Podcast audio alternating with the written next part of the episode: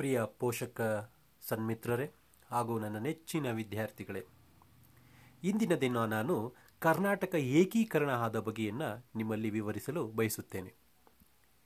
ಪ್ರಿಯ ವಿದ್ಯಾರ್ಥಿಗಳೇ ಹಾಗೂ ಪೋಷಕರೇ, ಕರ್ನಾಟಕ ರಚನೆಯಾದದ್ದು ಸಾವಿರದ ಒಂಬೈನೂರ ಐವತ್ತಾರು ನವೆಂಬರ್ ಒಂದು. ಅಂದರೆ ಅಲ್ಲಿಯವರೆಗೂ ನಮಗೆ ಸ್ವಾತಂತ್ರ್ಯ ಸಿಕ್ಕಿತ್ತು, ಆದರೆ ನಮ್ಮದೇ ಆದ ಒಂದು ಸ್ವಾಯತ್ತ ರಾಜ್ಯವಿರಲಿಲ್ಲ. ಹಾಗಾಗಿ ಭಾಷಾವಾರು ಪ್ರಾಂತ್ಯದ ಆಧಾರದಲ್ಲಿ ರಾಜ್ಯಗಳನ್ನು ವಿಂಗಡಣೆ ಮಾಡಲಾಯಿತು.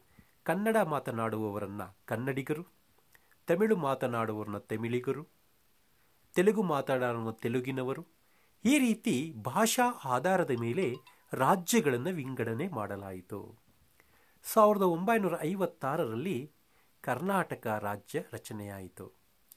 ಅದಕ್ಕಿಂತಲೂ ಮುಂಚೆ ಕರ್ನಾಟಕವನ್ನು ಮೈಸೂರು ರಾಜ್ಯ ಎಂದು ಕರೆಯಲಾಗಿತ್ತು. ಅದನ್ನು ವಿಶಾಲ ಮೈಸೂರು ಎಂತಲೂ ಕರೆಯುತ್ತೇವೆ. ಈ ಕರ್ನಾಟಕ ರಾಜ್ಯದ ರಚನೆಗೆ ಮೂಲಭೂತ ಕಾರಣರು ಕನ್ನಡದ ಕುಲಪುರೋಹಿತರಾದಂತಹ ಆಲೂರು ವೆಂಕಟರಾಯರು. ಪ್ರಿಯ ಬಂಧುಗಳೇ, ಕನ್ನಡ ನಾಡು ರಚನೆಯಾಗಿ ಈಗ ನಮಗೆ ಅರವತ್ತ ಐದು ವಸಂತಗಳು ಅರವತ್ತ ನಾಲ್ಕು ವಸಂತಗಳನ್ನು ಮುಗಿಸಿ ಅರವತ್ತೈದನೇ ವರ್ಷವನ್ನು ಆಚರಿಸ್ತಾ ಇದ್ದೀವಿ. ಆದರೆ ಮೈಸೂರು ರಾಜ್ಯಕ್ಕೆ ಕರ್ನಾಟಕ ಎಂದು ನಾಮಕರಣ ಮಾಡಲು ಸಾವಿರದ ಒಂಬೈನೂರ ಎಪ್ಪತ್ತ ಮೂರು ನವೆಂಬರ್ ಒಂದರಂದು ಮೈಸೂರು ರಾಜ್ಯಕ್ಕೆ ಕರ್ನಾಟಕ ಎಂದು ಹೆಸರಿಡಲಾಯಿತು. ಕರ್ನಾಟಕ ರಚನೆಯಾದ ಮೇಲೆ ನಮ್ಮದೇ ಆದಂತಹ ಸರ್ಕಾರ ಮತ್ತು ಅಂಗಸಂಸ್ಥೆಗಳು ಸರ್ಕಾರದ ವಿವಿಧ ಅಂಗಸಂಸ್ಥೆಗಳು ಸ್ಥಾಪನೆಯಾಯಿತು. ಸಂಸ್ಥಾನಗಳ ಆಳ್ವಿಕೆಯಿಂದ ಮುಕ್ತಗೊಂಡು ಕರ್ನಾಟಕ ರಚನೆಯಾಯಿತು. ಕನ್ನಡ ನೆಲ ಜಲ ಭಾಷೆ ಕನ್ನಡಿಗರ ಹಿತವನ್ನು ಕಾಯುವಂತಹ ಸ್ವಾಯತ್ತ ಸರ್ಕಾರ ರಚನೆಯಾಯಿತು. ಪ್ರಿಯ ಬಂಧುಗಳೇ, ಕರ್ನಾಟಕದಲ್ಲಿ ಆರು ಕೋಟಿಯಿಂದ ಏಳು ಕೋಟಿಯವರೆಗೂ ಕೂಡ ಜನಸಂಖ್ಯೆ ಇದೆ ಅಂತ ನಾವು ಹೇಳ್ತೀವಿ ಕರ್ನಾಟಕದಲ್ಲಿ ಇನ್ನೂರ ಇಪ್ಪತ್ತ ನಾಲ್ಕು ವಿಧಾನಸಭಾ ಕ್ಷೇತ್ರಗಳಿದೆ. ವಿಧಾನ ಪರಿಷತ್ತಿದೆ. ಕನ್ನಡ ನಾಡಿನ ಸಂಸ್ಕೃತಿ ಆಚರಣೆ, ಅದರ ಗೌರವವನ್ನು ಕಾಯುವಂತಹ ಕೆಲಸ ನಡೀತಾ ಇದೆ. ಕನ್ನಡದ ಅನೇಕ ಮಹನೀಯರು ಕನ್ನಡಕ್ಕೆ ವಿಶೇಷವಾದಂತಹ ಕೊಡುಗೆಯನ್ನು ಕೊಟ್ಟಿದ್ದಾರೆ.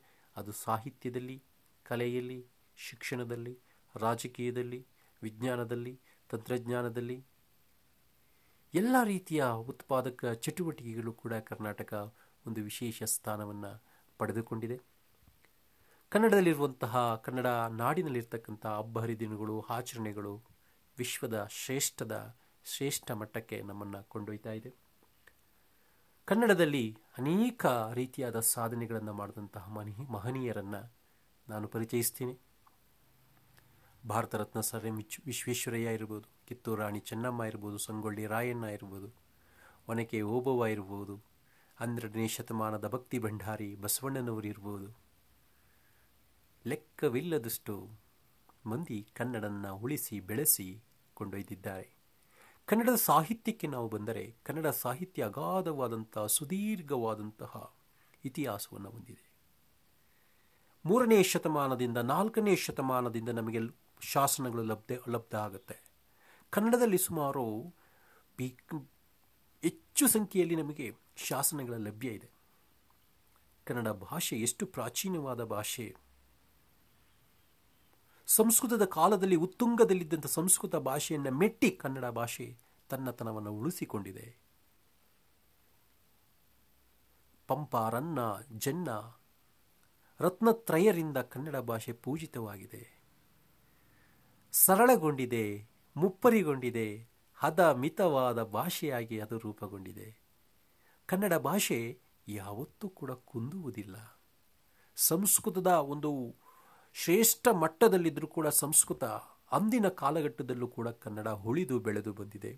ಹಾಗಾಗಿ ಕನ್ನಡ ಶ್ರೇಷ್ಠವಾದ ಭಾಷೆ, ಕನ್ನಡದ ಲಿಪಿ ಶ್ರೇಷ್ಠವಾದ ಭಾಷೆ, ಅತ್ಯಂತ ವೈಜ್ಞಾನಿಕವಾಗಿ ಜೋಡಿಸಲ್ಪಟ್ಟ ಅಕ್ಷರಗಳ ಮಾಲೆ ಕನ್ನಡದ ಅಕ್ಷರಮಾಲೆ ಎಂಬುದನ್ನು ನಾವು ತಿಳಿದುಕೊಳ್ಳಬೇಕು. ಪ್ರಿಯ ಬಂಧುಗಳೇ, ಕನ್ನಡದ ಇತಿಹಾಸ, ಕನ್ನಡದ ಏಕೀಕರಣ, ಕನ್ನಡದ ಮಹತ್ವ, ಕನ್ನಡದ ಸಾಧಕರು, ಕನ್ನಡದ ಅಭಿವೃದ್ಧಿಯ ಹಾದಿ ಮುನ್ನುಗ್ತಾ ಇದೆ. ಕರ್ನಾಟಕದಲ್ಲಿ ಕನ್ನಡ ವಿಶೇಷವಾಗಿ ಪ್ರಾತಿನಿಧ್ಯವನ್ನು ಪಡ್ಕೊಂಡಿದೆ. ಕನ್ನಡದಲ್ಲಿ ಹಲವಾರು ಸಾಧನೆಗಳು ನಡೆದಿದೆ. ಹಲವು ವಿಶೇಷತೆಗಳನ್ನು ಒಳಗೊಂಡಿದೆ. ಸ್ವಚ್ಛ ಸುಂದರವಾದಂತಹ ಭಾಷೆಯಾಗಿ ರೂಪುಗೊಂಡಿದೆ. ನಮ್ಮ ನಿಮ್ಮ ಮನದ ಆಳದ ಸಮಸ್ಯೆಗಳನ್ನು, ದುಗುಡಗಳನ್ನು ತೊಳೆಯಲಿಕ್ಕೆ ನಮ್ಮ ಮಾತೃಭಾಷೆ ಅತ್ಯಂತ ಪರಿಣಾಮಕಾರಿಯಾಗಿದೆ. ಸಂಬಂಧಗಳ ಬೆಸುಗೆಯಲ್ಲಿ ಕನ್ನಡ ಭಾಷೆ ಪ್ರಾಮುಖ್ಯತೆಯನ್ನು ಪಡ್ಕೊಂಡಿದೆ. ಯಾವ ಪದವನ್ನು, ಯಾವ ವಾಕ್ಯವನ್ನು, ಯಾವ ಭಾಷೆಯಲ್ಲಿ ಹಾಡಲಿಕ್ಕೆ ನಾವು ಸಾಧ್ಯವಿಲ್ಲ, ಅದನ್ನೆಲ್ಲದನ್ನು ಕನ್ನಡ ಭಾಷೆಯಲ್ಲಿ ಆಡಬಹುದು ಎಲ್ಲ ರೀತಿಯ ಪದಪುಂಜ ಕನ್ನಡ ಭಾಷೆಯಲ್ಲಿ ಇದೆ. ಪದಗಳ ಸಂಗ್ರಹ ಇದೆ.